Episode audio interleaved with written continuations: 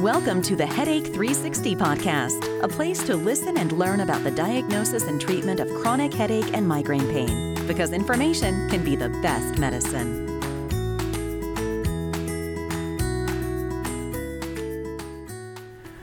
Hello and welcome to uh, our next episode of uh, the Headache 360 podcast. I'm your host, Dr. Adam Lowenstein, and I have a very special um, guest today. Excuse me. Um, Dr. Pamela Bra- Blake is a, a renowned neurologist um, from Texas, and she has done uh, a tremendous amount of work and research uh, and clinical work with um, both with, with headache patients as well as uh, discovering new ways to, um, to, to take care of patients and uh, is really, really um, very active in the field. And uh, Dr. Blake, I, I can't thank you enough for uh, for joining me here today. Oh, thank you for having me. Um, actually, one thing we haven't chatted about, we uh, you spend a lot of time in Georgetown. I did. Uh, and and Baltimore. Where are you originally from? I'm originally from Scranton, Pennsylvania. That's right. So I um, I'm going to Georgetown on Saturday. Mm-hmm. My mother lives in on Dent Place. You know where that is? Oh, I know very well where that is. Yes. So yeah, I, Yes. I, I was brought up uh, right outside of D.C. and Mm-hmm. um, I'm looking forward to some good uh, good food. And Santa Barbara has great American food and Mm-hmm. great uh, Mexican food, but uh, I'm going to get some good Chinese and French Mm-hmm. food and enjoy the um, multicultural aspects of Georgetown. yes, it's a wonderful place. Oh, It's that's a, great. It's a great spot. Um, and so, how? Tell me, how did you end up in Houston? I remarried to a petroleum engineer, and this is where they all live. they, they can't leave here. So uh, yeah, so my husband is a uh, is a petroleum engineer, and I had been in Washington for 20 years um, when we uh, were sort of working out how this how this would work in terms of where we lived, and I thought I'm ready for Washington's a wonderful place, and I thought I'm ready for something a little bit different, and so Texas has been just wonderful, and it's been wonderful personally for me, and it's been wonderful professionally also. Oh, that's great. Mm-hmm. guess, so yeah, uh, Washington's sometimes not humid enough, I guess. So right, It's better for the skin, you know, to be in the we, humid I, areas. yeah, I actually took my uh, plastic surgery boards uh, in Houston, and Mm-hmm. um, we we were in suits, and it's very very high pressure. It's several Mm-hmm. days of, of being grilled uh, and and you know questions and answers and stuff, Mm-hmm. and all you want to do is go outside. And we were at the DoubleTree Hotel, which was uh, coated. You couldn't see outside because of the condensation. Yes. um, and all you wanted to do is go outside and get some air, but you were going to sweat more if you walked outside than if you were getting grilled. And it was uh, that, that was that's my memory of Maybe they do it on purpose that way so that you don't go yeah, outside. it's, yeah, they, the, the their their grueling couple of days and anything that they could do to make your life worse, they uh, they certainly did. Um, but anyway, so let's. Um, I, I, really I want to touch on this most recent paper that you uh, put out uh, called "Emerging Evidence of Occipital Nerve Compression in Unremitting Head and Neck Pain." Um, it's uh, I- I have even found this uh, paper really really important in my practice because uh, having a conversation with local neurologists before and after this paper has been a totally different experience. Really? Um, and uh, I, I would say that uh, before your paper, the local neurologist really did not want to talk uh, about much um, in, in this way, and now they have um, they've asked me to come give uh, grand rounds to them, and uh, it, and it, it's based on the fact that a well-known neurologist yourself is um, is, is clearly receptive to the concept of nerve compression being a, a major cause of, of head and neck pain, and I think that's kind of the, what it took to to get some of the you know the neuro not non headache neurologists on board for this. So um, so it's been great.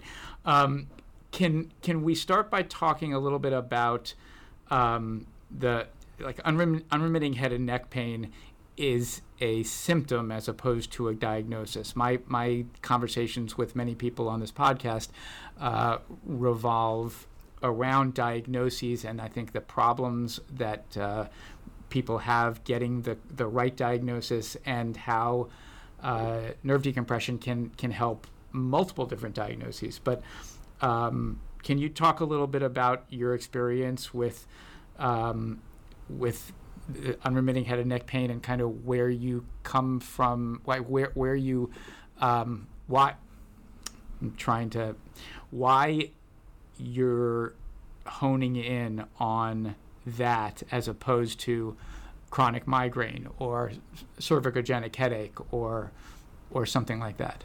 Sure.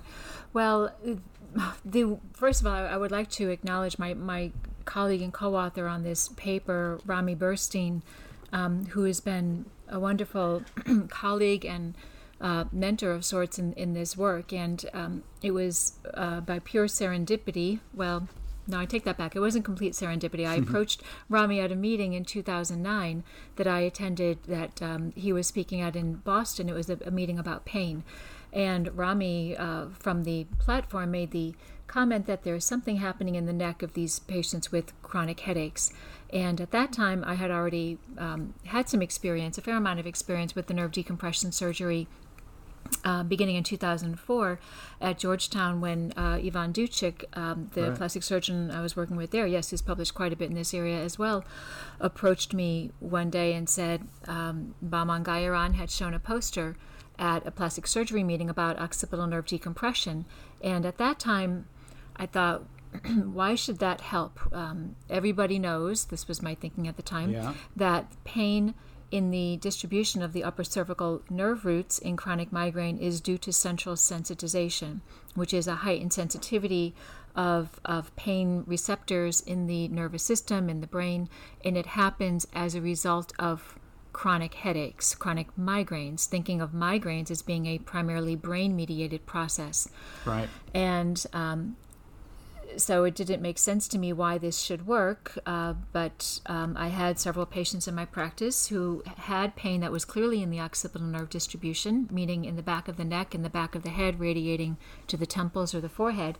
And everything we were trying for these patients just was not working. Nothing was helping.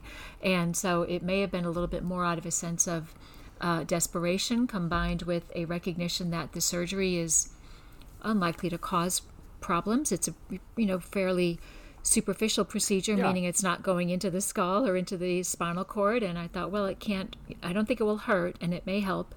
And it did help. It helped quite a bit. So much so that by the time I left Washington to come to Houston in 2006, we had already performed surgery on about 200 patients. And so by that time, it was a very important part of my practice.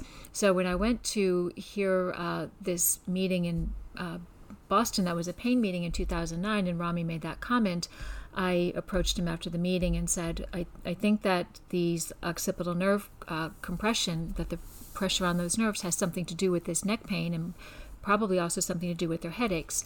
And um, so that that started our collaboration. And it just so happened in that year 2009, Rami published the first paper that um, which I do talk about in, in, in this most recent article. Yep. And his paper talks was the first to show connections between the extracranial space and nerve cells that, that originate intracranially, trigeminal branches that are innervating the meninges, the membrane around the brain, and then exiting through the skull.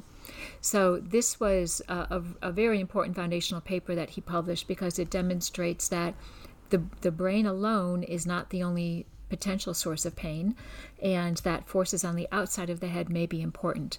And so, in our working together over the years and seeing more patients with um, nerve compression, and the, the, there's a pretty wide variety of presentations that these patients have. In my close collaboration with my, my plastic surgery colleague, uh, Carlton Perry, we've learned a lot more about how these patients present, what um, kinds of treatments they may respond to, and when nerve decompression is the right way to go.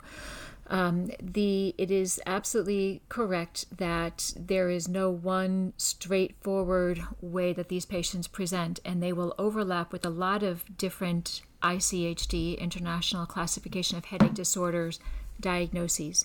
And the ICHD is a is a very useful tool. It's the classification of headaches. It's it's been um, uh, it's in its third edition right now. It's very valuable in that it gets everyone on the same page, making sure that we are talking, at least with regard to symptoms, about the same type of problem. So, a patient in a study in Denmark and a patient in the study in the United States will be similar in terms of what types of head pain they have. But there are two very important things to remember. Number one is that the ICHD is is primarily symptom based there is very little that speaks to pathophysiology or the etiology of pain in these headache disorders. And number two, it's headache. And so, other than the diagnosis of cervicogenic headache, which does talk about neck pain, the involvement or the presence of neck pain in somebody with chronic migraine is is not mentioned. It's nowhere right, to be found. Right. And I think that that it, it's it took me several years to realize that when somebody says, I have headache three days a week, but I have a constant daily pain in the upper part of the back of my neck, that, that that's really important. And that's a part of their headache problem. It and, seems like I, I think a lot of patients, at least in my experience, they'll talk about their headaches, but they won't necessarily talk about their neck unless mm-hmm. asked about their neck. Oh yes. So you know they, they just they're thinking that that's and I actually I'm one of them. I've I've got migraines and I know I mean I have occipital compression. I, and um, I, you know throughout my residency, I spent every moment that I could pushing my head up against corners of machines and things like that, mm. trying to massage the back uh, back of my neck. But if you asked me, I would have said I had a headache. Mm-hmm. And you know, I, I think that that's you know what you're what you're talking about is not only an issue with diagnosis from a from the physician's standpoint, but also uh, a description of, of the actual pain from a patient standpoint. Well, just the, the last patient I saw today, a patient who is coming in for botulinum toxin injections, um, at, at, the last visit, we had uh, a long conversation about the fact that, based on our conversation from the visit before, that in addition to her frequent headache, she has a constant pain in the left occipital and suboccipital area. And the muscle tightness in the back of her neck, going down along the top of her back and the middle fibers of the trapezius, is worse on the left side. And so, at that Botox injection uh, 12 weeks ago, when I did the boat, when I administered the Botox, I put a higher dose in all of the muscles on the back on the left side, and she found it to be much more effective than the regular right. PREEMPT protocol. And this um, uh, woman has had this probably going on for years. And, and yeah. until the attention is really focused and directed at it and people think about it and pay attention to it, they, they don't pay attention to it because it's just sort of part of the background uh, noise of life. You know, they've had it for so long and they just don't really think about it. Um, but it's relevant and it's important. And it, it when somebody is having chronic neck pain, I think that to categorize this person who may be having headaches only one or two days a week as an episodic migraine patient um, would be uh, not correct, you know, because there's something more mm. going on. It's not normal to have your neck hurt every day. right. That's mm-hmm. uh, uh, that's a very good point. And my, you know, we we we're fortunate. I should say we. Houston is fortunate to have you, but you have people in you know Chicago and and you know North Dakota and whatnot who don't have who, who don't have access to it, even any neurologist, but certainly headache specialists. And I, I, I am I see a lot of um, I don't want to say misdiagnoses, but questionable histories, and and these people are categorized potentially in a manner that won't allow them to progress to the next level of help, mm-hmm. if if that makes sense. Well, it does, but you know, a, a, a, person may be may meet the international classification, the ICHD diagnostic criteria for chronic migraine, um, and that's fine.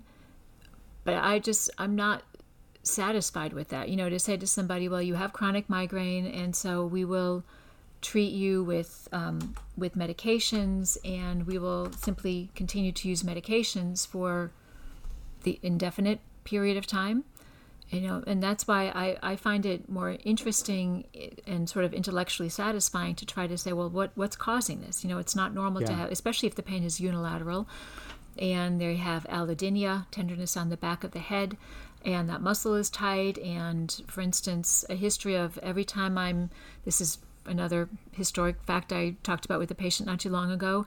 Um, every time I'm in a certain class and I have to turn my head to the side to look at the instructor in the front of the class, I get a headache. Yeah. No, that's right. not supposed to happen, right? So there, there's something. It depends on the class, you know, but okay. maybe, maybe. Uh, but when the headache is on one side of the head and starts in the back of your neck and comes up the back of your head, that's Right. probably not just the professor. Um, al- al- although I, I do find that aspect fascinating as well. What what role might stress or emotional factors play Right. in this as well, knowing that they do have an influence on inflammatory processes. So I, I think it's just really interesting to be able to kind of get into the into the sort of weeds of what is what exactly is causing this pain and what can we do to isolate that and then fix that. I mean that's what we would do anywhere else in the body, right? I mean we think that the head has some sort of mystical thing about it that oh if it's a headache it's sort of something that not to be not to be fully understood. You know, if you go to a doctor because you're having pain in your knee, you're not you're not going to want to walk away with a chronic knee pain diagnosis. You're going to want imaging studies and some way That's to a really diagnose good- exactly yeah. what's wrong with my knee and let's fix it. It's a mechanical structural problem. And so I think it's helpful to kind of think about headaches and neck pain that way as well, although imaging right now is not able to tell us too much. So let me ask you um, uh, a- little bit about that. So when you um, do you get imaging on patients preoperatively? No, So- not as a matter of routine. Not as a matter of routine. So, because one of the things that I've always done is I always make sure that somebody's gotten some kind of intra intracranial imaging to make sure that there's nothing else going on.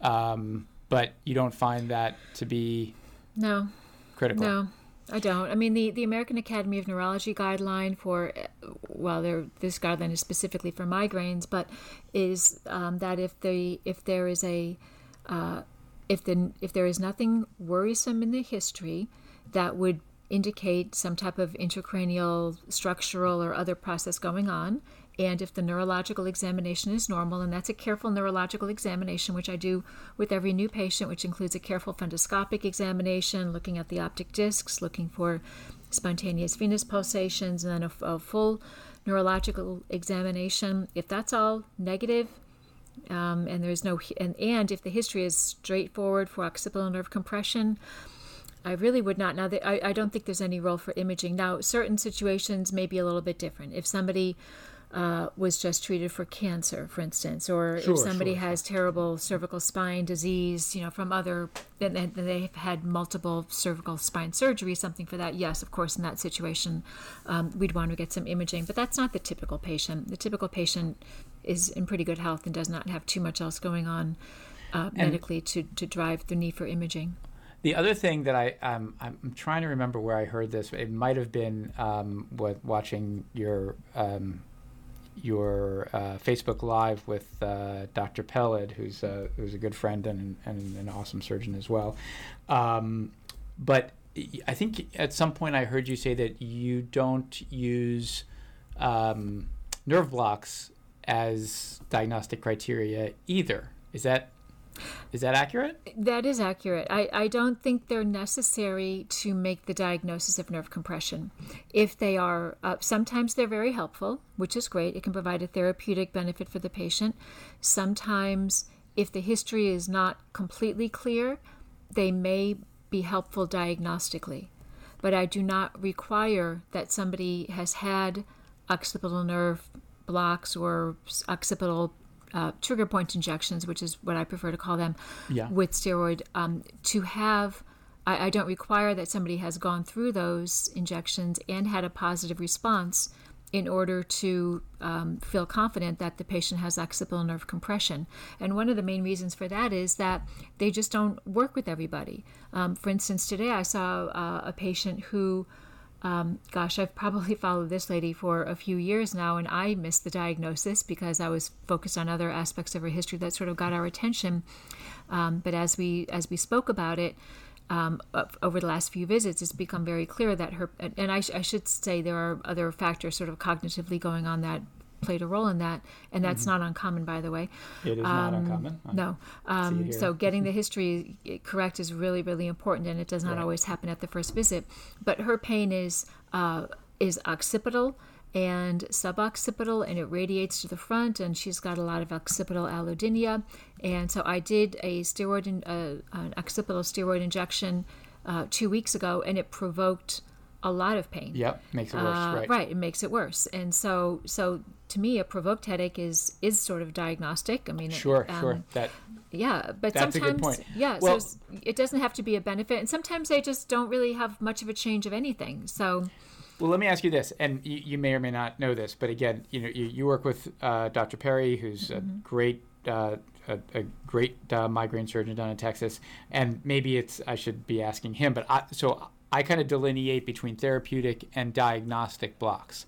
So I fully agree that you don't necessarily need to have a steroid type of block to um, to to respond, but we do just lidocaine diagnostic blocks prior to surgery, and it, are does Dr. Perry doesn't do that before operating either, or when you're talking about nerve blocks or or as you say um, trigger point injections, um, you're you're exclusively talking about the ones that neurologists will often do using steroids.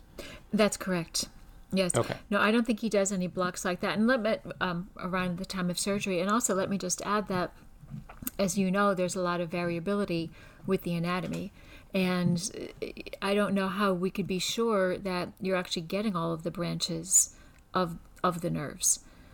Well, what we do, I mean, the way I do it is I, I inject somebody with lidocaine, and um, I wait to make sure that they're they've got they're they're numb in the distribution mm-hmm. of the nerve, mm-hmm. and it is actually very very rare, but mm-hmm. on occasion I will inject somebody, and they will get numb, but say that their pain is unchanged, and that person, I tend not to operate on. Um, most people, 90% of people, uh, I inject and they sit there and their pain goes away and they will start crying and say, "This is fantastic," and you know, "This is wonderful," and uh, that then that's kind of a. And I can also say, well, this is what it's going to feel like after surgery because you're, you know, when, when we operate, oftentimes the nerve shuts down for a couple of days. Um, before it comes back. Uh, but I know then that the pain is definitely mediated by those by those nerves. Um, Now, I use that approach, I should say, in people certainly in people with trigeminal branch compression, and when there's uh, facial pain, and we're looking for that. I do find uh, nerve blocks um, in the trigeminal branches to be very helpful. How how much how much lidocaine or marcaine are you injecting to get complete anesthesia? I use about two and a half to three cc's of uh, a half percent. And I will say that most of these patients who come to me, honestly, have had nerve blocks that have been unsuccessful.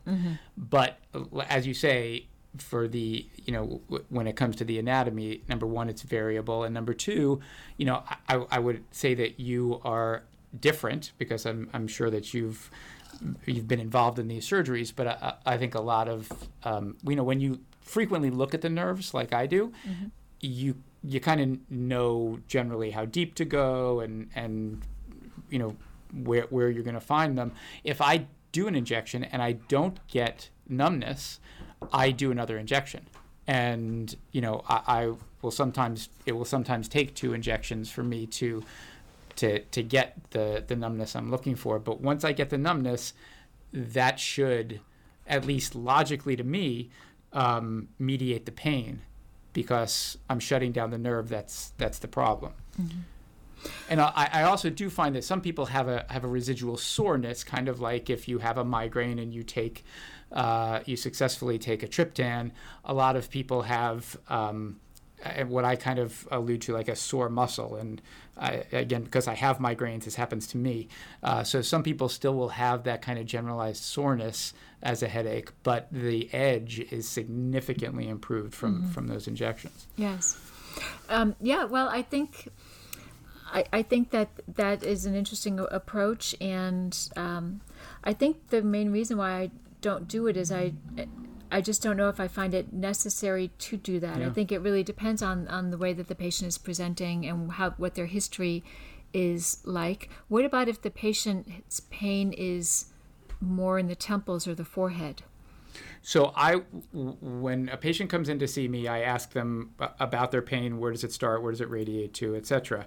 Um, and I will block the supraorbital, supratrochlear, zygomatic, temporal, auriculotemporal, lesser, greater, and you know the greater and the third get blocked together.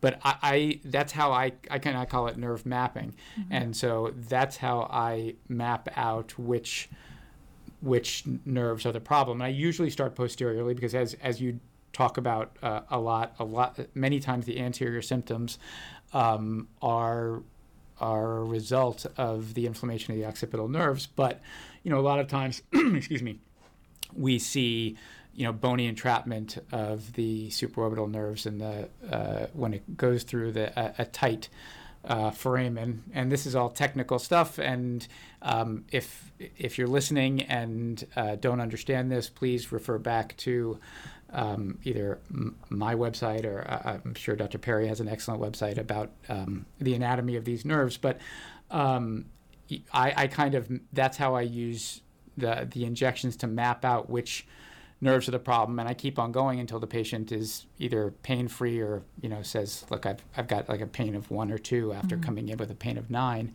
and that's how I can say, well, you know, we've got some issues in on the supraorbital, or we can do something just under local at the auriculotemporal nerve, um, and, and and trace it out that way.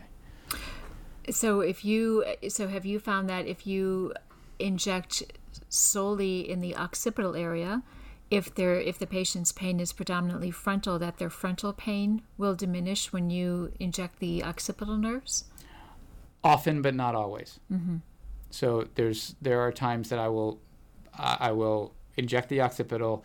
It will go it will get numb and the patient will still say i have pain behind my eyes. Mm-hmm.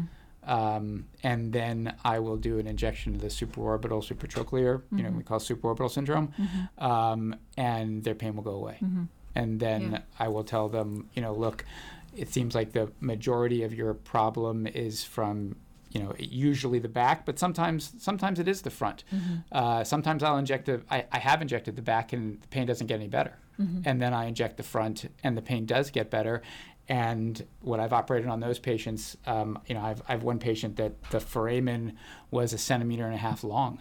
And um, you know i had to unroof the entirety of that of the canal there in order to free up that nerve. Um, so uh, I do think that a lot of times the frontal pain is mediated by the posterior, by, by the occipitals, but I think that there's also, uh, you know, sometimes that that supraorbital syndrome where, where you've got compression of the anterior nerves plays a big role. Yes, yeah, that's that that's interesting, and I, the, there are, and, and so just to be clear, I mean, it, I don't think a positive response to the to injections is required to make the diagnosis, but there are certainly times in which it, it is very helpful in a patient for whom. Uh, the history is just not clear, or there's other factors going on. Um, it can be helpful, and I, w- I would also like to just uh, sort of say at, at this point that I think it's it's important to realize that in many patients having nerve compression is a part of their headache problem. It may Yeah. not be the the entirety of the headache problem and that there may be a what I think of as a more sort of traditionally centrally driven headache process like Yeah. quote migraine end quote going on and um, if there are stress or emotional uh, symptoms that may be contributing, that's important as well. And so I, I think it's I think it's important to make clear to listeners and to other doctors too, particularly that um, uh, sometimes when when a patient goes for surgery, I'll I'll tell the patient I think this will help 40 to 50 percent of your head pain, but I don't expect you to be headache free after this. There are other things that we need to do as well. Now, there are some people in the in this in the article I talk about a spectrum of headache um, pathophysiology that at one end of the spectrum is purely peripheral um, pain, and at the other end is purely central pain. So the purely peripheral pain might look like a person who has pain only on the back of the head, Um, it may be, it, for instance, even just unilateral, and it's constantly tender and it hurts, and they can't put their back of their head on against the sofa or something like that. Right. Um, and they have no frontal pain, they have no nausea, they have no sensitivity to lights and sounds, etc. Um, that's a purely peripheral patient, and if they're very tender on the nerve, um, that's pretty straightforward, you know. And then at the other end, the central end is, for instance, the patient who has migraine with aura twice a year. Uh, somebody who has a very typical visual aura and then may have some some sensory changes and some language changes, and you know they're having cortical events going on, causing their uh, their then pain that occurs, um, which is frontal. That certainly is a patient for whom I, nobody would think about doing anything other than a triptan twice a year. Right. Yeah. Um, most patients, of course, are not at those extremes. Most patients are somewhere in between the, the two ends of the spectrum. And depending on where the person is on the spectrum, I think that will indicate or that will sort of uh, suggest and drive how much better they're going to get after taking the pressure off of the nerves. And it, I, I got to tell you that I have, uh, I could not agree with you more. I've got in where you, uh, on your paper, I have a couple of areas with stars, like Mm-hmm. right next to it, and I've got two stars next to that that concept. Oh, okay, the the good. Mm-hmm. whole concept of a spectrum is kind of what I I don't want to say I fight for, but I, I just it, it, it seems to me that uh, as you've alluded with the knee issue and whatnot, it's just there's there's a spec there's a there's so such complexity of different factors, including emotional stress. You know uh, uh, w- w- those things that you alluded to earlier. Um, that I think the word spectrum is just a fantastic descriptor of of how of how to describe these these pain um, syndromes that you know uh, that can can have multiple modalities and multiple um, multiple causes and I, you know I never tell patients that I'm gonna not 100% fix their migraines you know I mean mm-hmm. fix their headaches. When we do that which it happens a good deal of the time it's it's fantastic and a bonus. But you know I'm always shooting for well you know we're going to reduce your pain and hopefully make your other medications more effective make them needed less often and maybe hopefully get you even off the stronger medications so you can take an Advil for your headache just like everybody else but um, you know different people respond in different manners and I'm very I'm very conservative which is actually one of the other questions I have for you is as the role of uh, the surgery in the chronicity of patient care. So I have classically, you know, I, I'm a surgeon. I love to operate. Surgery is not that scary to me, but I realize that it's quite scary to many people. And it, just getting people to understand that this is not brain surgery, it is a peripheral nerve surgery. It, there's not a whole lot of down, you know, downside that that uh, except for the post-operative discomfort that you can have um, while you're healing. But I have classically thought of this as a last resort. And so, you know, if medications don't work or if you can't tolerate medications, then go to surgery. It sounds to me, in my listening to some of, of your discussions, that you don't feel that way and that surgery should be considered earlier on in, in, the, in the care paradigm. That's right. I, I don't think it's it should be something of last resort because um, if if somebody has a history that's very straightforward, why and, and, and we know we know from the data that's been out there, if somebody has been on, for instance, let's say four preventive medications, they've been on topiramate and amitriptyline and propranolol, what's the likelihood that they're going to respond to zonisamide? It, it's not very high now. Some with the with the new medications, the CGRP agents, that's a completely different class um, that uh, does work outside the brain. By the way, we don't know yet exactly where the CGRP agents work, and for all we know, they could be working on some of these patients, and I think they do. But other than that, I don't think it's necessary to subject a patient to trying treatment after treatment after treatment, and uh, because for a few reasons. Number one is in my experience, in patients with nerve compression, the other treatments just don't work very well. Um, Botox will work, I think, for for a fair amount of people, about half of people, which is which is very good. Um, in my experience, the CGRP agents may be a little less effective than that, but some people definitely do well, and so that's fine. We can certainly um, use those kinds of treatments, but some people will say, you know, I, I don't want to keep getting injections forever. I'd rather just make this problem go away, and um, when I did my fellowship, the uh, the the person who trained me used to say there's two kinds of people. There's lady macbeths and there's hamlets. And depending on what kind of person you are if you're a lady macbeth although that doesn't sound very nice people I, have I've had patients come in who have never been on anything for their headaches. They've just sort of dealt with them for five years and it's getting worse and now they're starting to miss work.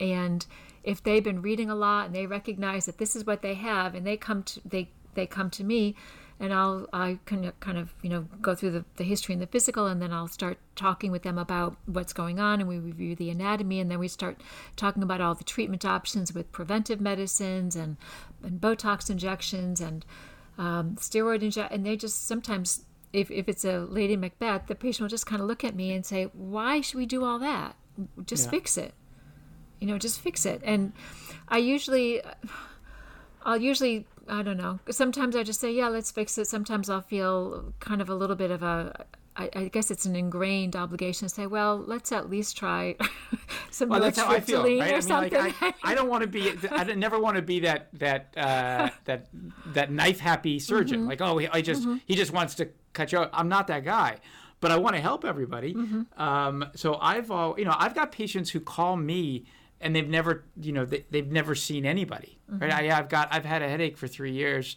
you know and and so i want you to look at it and i and i'm asking you this because i may change the way i do business um, i don't even see those people i always tell them that they should go see a neurologist talk to their primary care doctor go see a neurologist i'm not the first person for you to see with a headache Mm. And I guess that most people go get to Dr. Perry through you mm-hmm. um, or with you. Um, but, you know, if, if somebody were to call me and say, I've got, you know, I, I've got head and neck pain and um, and it's you know give me a, a, a, classic pattern and has not seen anybody else. Um, I, wonder, well, should I have that patient come in, give them ner- give, give them my you know diagnostic blocks? If they're block if they respond to the blocks, go ahead and operate on them, or should I make them go through the usual hoops of, you know, nortriptyline, beta blocker, triptan, all that kind of stuff, and uh, yeah, and, and it's complicated also by the fact that, of course, there are there are certain uh, treatment decisions that we don't really have control over. So the the, the treatment that I like the most, if somebody is um, uh, if we're using something that's not surgery, is Botox injections. Botox definitely definitely yeah. helps these patients, and of course, it's very well tolerated, and the muscle relaxant effect is uh, is very very helpful. The problem is, before somebody can take Botox, they have to try at least two different preventive medications, yeah, yeah. and so that means putting somebody on um, an anticonvulsant and an antidepressant. And those medications, of course, can have side effects and um, cognitive effects and things like that. And so you kind of go through these steps of, well, let's first try this. Okay, come back in a month or two. Okay, that's not working. Yep. Now let's try this. And it really depends on how how how bad the headaches are for the patient. You know, I mean, if somebody is having bad headaches and triptans work by the way for these headaches when with that with the frontal radiation triptans yep. definitely work and i think that's they a really important factor yes yeah. um, it's if somebody though is using uh, 14 triptan doses a month and is missing work and there's all kinds of problems then uh, uh you know i will say this is i don't think this is right. the right way to go i, I think and that's yeah, that, that that to me is an intolerance, or, mm-hmm. or that it's it, of, of the medication is not going to work, and mm-hmm. it, triptans make people tired, and you know there, there's also side effects that that some people don't like. And I actually also find that you know sometimes uh, Botox works a lot of the time, mm-hmm. but I've had very successful surgeries on patients that Botox did not work on. That's absolutely correct. I would say Botox works about fifty percent of the time, and yeah. it's and I haven't looked at that. Um, scientifically yet in my own uh, in my own practice and that's one of the one of the things I'm going to be doing uh, going forward. Um, but it definitely works for some people, and it definitely does not work for other people. And then for some yeah. people, it helps partially, and then you uh, they have surgery and you may remove a lot of non-contractile tissue, a lot of like connective tissue right. or it's inflammatory blood tissue. Vessels. You yes, know, if, if, the occipital vessels are crossing the nerve, mm-hmm. no amount of Botox is going to help. Right, Botox is not going to help that, but you get the pressure off of the nerves, and then sometimes if they still have some residual headaches, then you can go back. And I've had pa- and go back and do Botox, and I've had patients who did not respond well to Botox prior to surgery, who then after surgery, if there are still headaches, do great with Botox. Yeah. Um, so it's sort of a you know a kind of mix of things, and again, you have to think about where somebody is on the spectrum and all these different um, other aspects for treatment. Um, but yeah, I, I it really is so much dependent on the patient and, and what kinds of symptoms a person's having at the time of presentation and how bad the overall process is. I mean, the, the patient um, I mentioned earlier today, or earlier in our conversation, the one I saw today who had pain on the uh, the left side, and this was sort of a recent recognition that she developed. She still has pain most days, but if I'm recalling correctly, but it's very mild. It's about a two out of ten, and her uh, her disability score, the MIDAS score, is very low, and she's very happy with Botox. So great, yep. we'll we'll keep doing Botox and see. Now I have had patients for whom we've done Botox and the efficacy eventually subsides. Wears off, right. And that may be underlying nerve compression that is getting worse as time is going by. And so if, if Botox. Well, although we see working, that as plastic surgeons, we see that just, uh, you know, even in cosmetic uh, applications, sometimes Botox will just stop working because mm-hmm. the, you know, the body develops antibodies or, or um, there's a couple of different pathways that uh, we think that mm-hmm. that that uh, has to do with. But um, I think yeah, that that again to me would be a um, uh, ineffectual medication, right? I mean that that would be a reason to have it to have it done. I, you know, again, I I would love to operate on more people.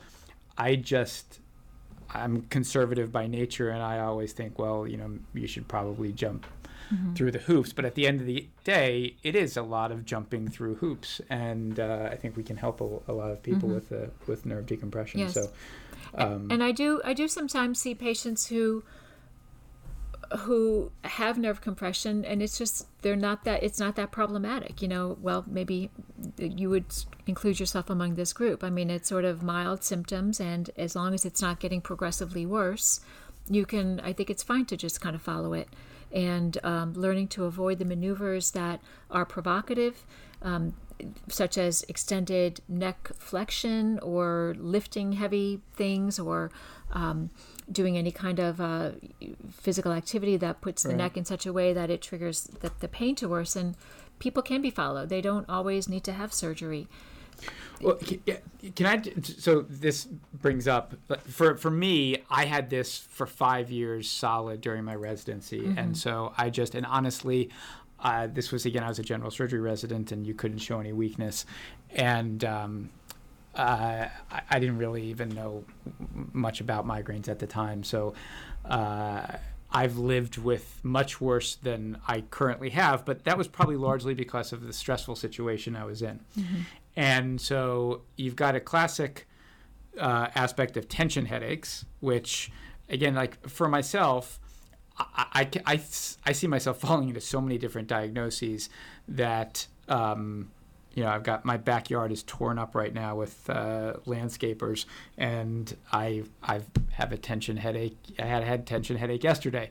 Um, because they hit the main and pulled all the electricity out of the house. Oh. But that's a whole different story. Um, but uh, uh, you know, but that gives me the same symptoms as I, you know, it that causes compression and mm-hmm. that gives me the headache, and then I take a triptan, and my headaches get better, and that's why people ask me why I haven't had surgery. Well, I can take a whiff of Zomig up you know, as an inhaler, mm-hmm. and I'm fine in 10 minutes. And I'm used to being tired from my residency again. And so, you know, I can deal with the side effects, and it's not that big a deal to me. Mm-hmm. Um, but I think a lot of people, some people don't don't respond to the triptans or whatnot, but a lot of people, a lot of people have tension headaches, and I mean, do all of those people who hold their tension in their trapezius and neck, are all of those headaches occipital That's compression such, headaches? Such an interesting question. I, I, I don't know. I mean, you, the anatomy, as I'm sure you know, the anatomic studies have shown that a lot of people have entrapment of the occipital nerves in the muscles of the back of the neck and in the fascial attachments. I think like 40, 50, 60% Yeah. of cadavers in in that were studied anatomically. Um, I think Jeff Janis did some of this work, right? And, and Bahman Right. They found that that a a huge, a very high percentage have have entrapment, and so if there's a lot of tension and, and engagement and contraction of the trapezius muscles in those individuals, might that from time to time cause some pain? What without it becoming a chronic problem?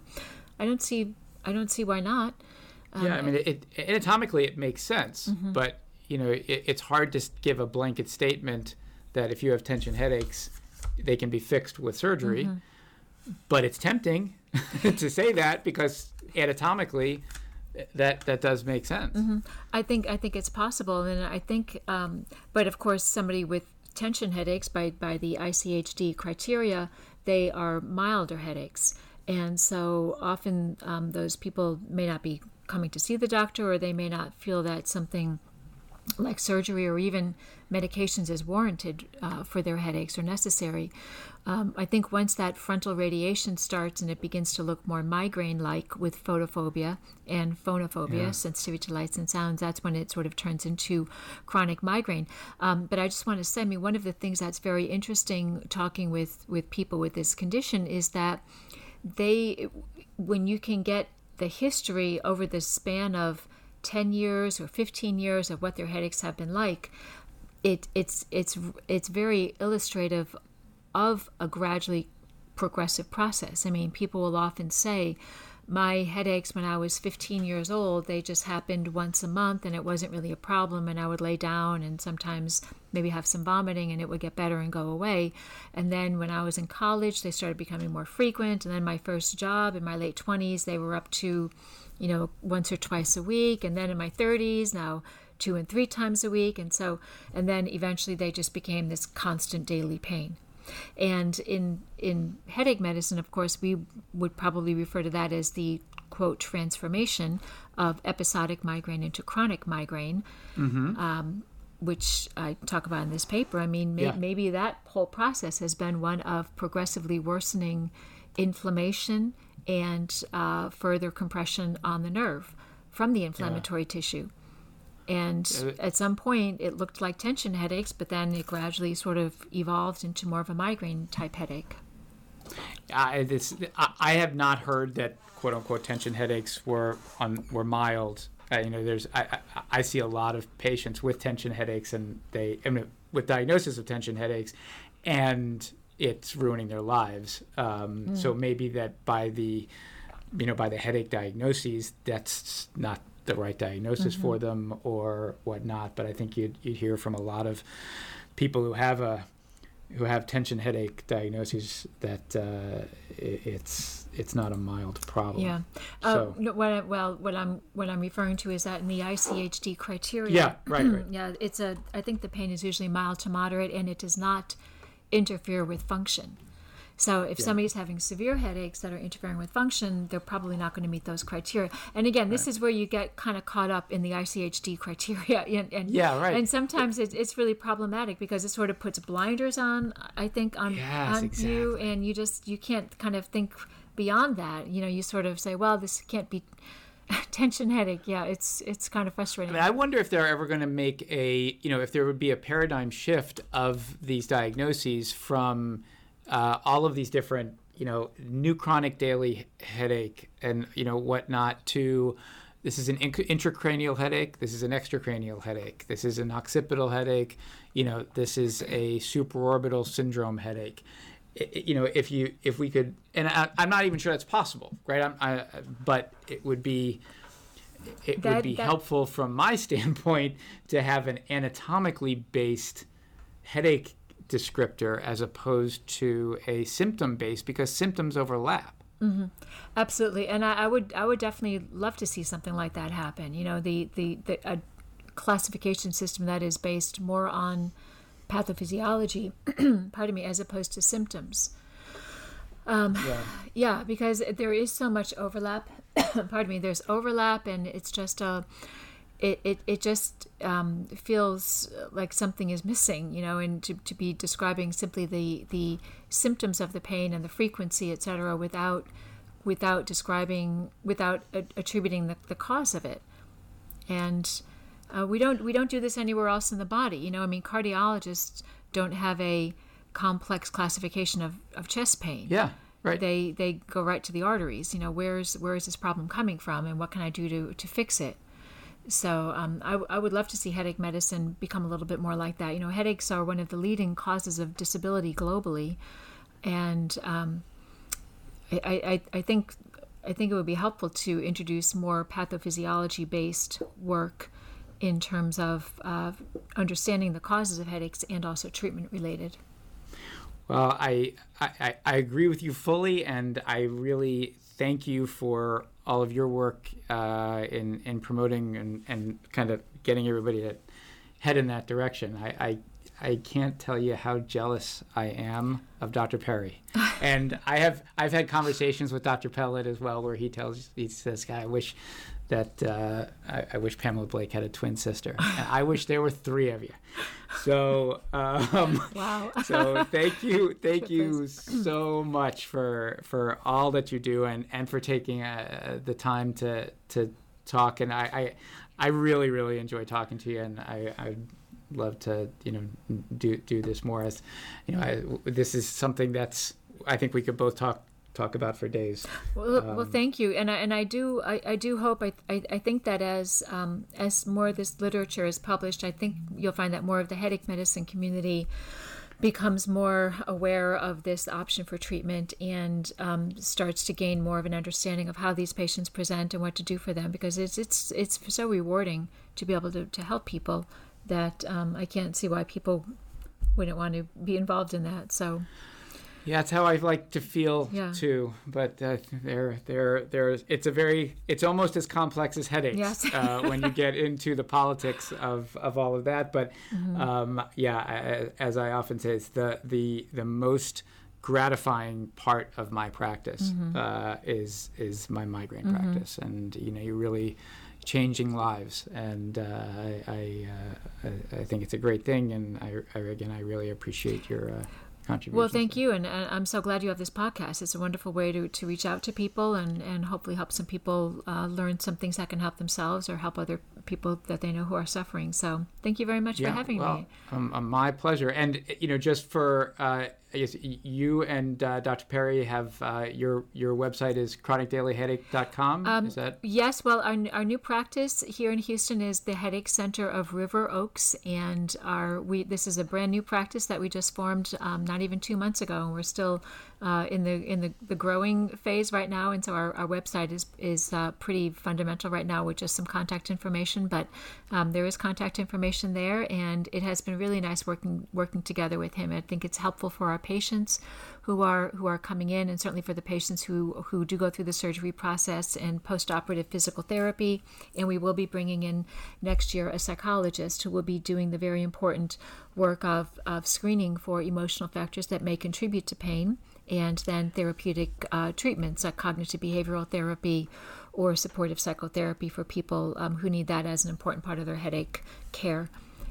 And I, am I'm, I'm trying to do the same thing here in Santa Barbara, and mm-hmm. uh, it's it, the, that team approach that you know from a plastic surgery standpoint uh, we learned when we take care of cleft lip and palate patients. Mm-hmm. Uh, you know, uh, it, it, really seems so appropriate for the headache world, and I commend you guys for for getting it done. Uh, you unfortunately, or fortunately for you guys, but unfortunately for the rest of us, uh, you're kind of the keystone uh, to that kind of uh, paradigm and finding uh, kind of forward-thinking uh, neurologists to to work in in in that kind of forum is ha- has proven difficult.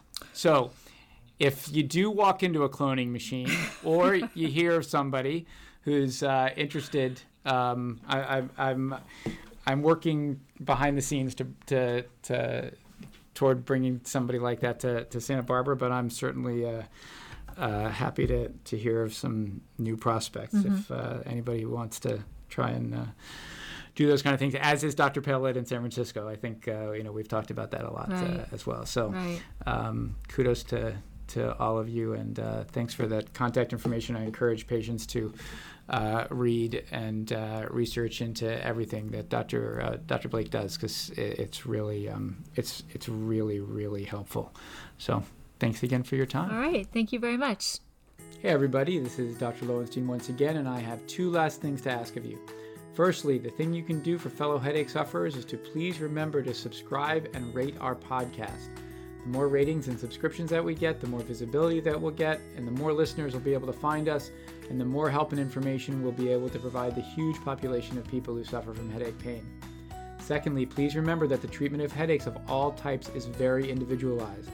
The purpose of this podcast is not to give medical advice, so please use the information here on this podcast and elsewhere that you hear on the internet to broaden your knowledge, but consult with your physician before acting on any information that you hear on podcasts or see on YouTube or read anywhere on the internet. I, as a physician, don't necessarily endorse the opinions or practices of my guests, and if you have particular questions that you'd like to consult with me directly about, please call our Headache Surgery Center. Our phone number is 805 969 9004, or you can email us at info at headachesurgery.com, and my staff will set up a consultation and we can discuss your specific case over the phone or in person.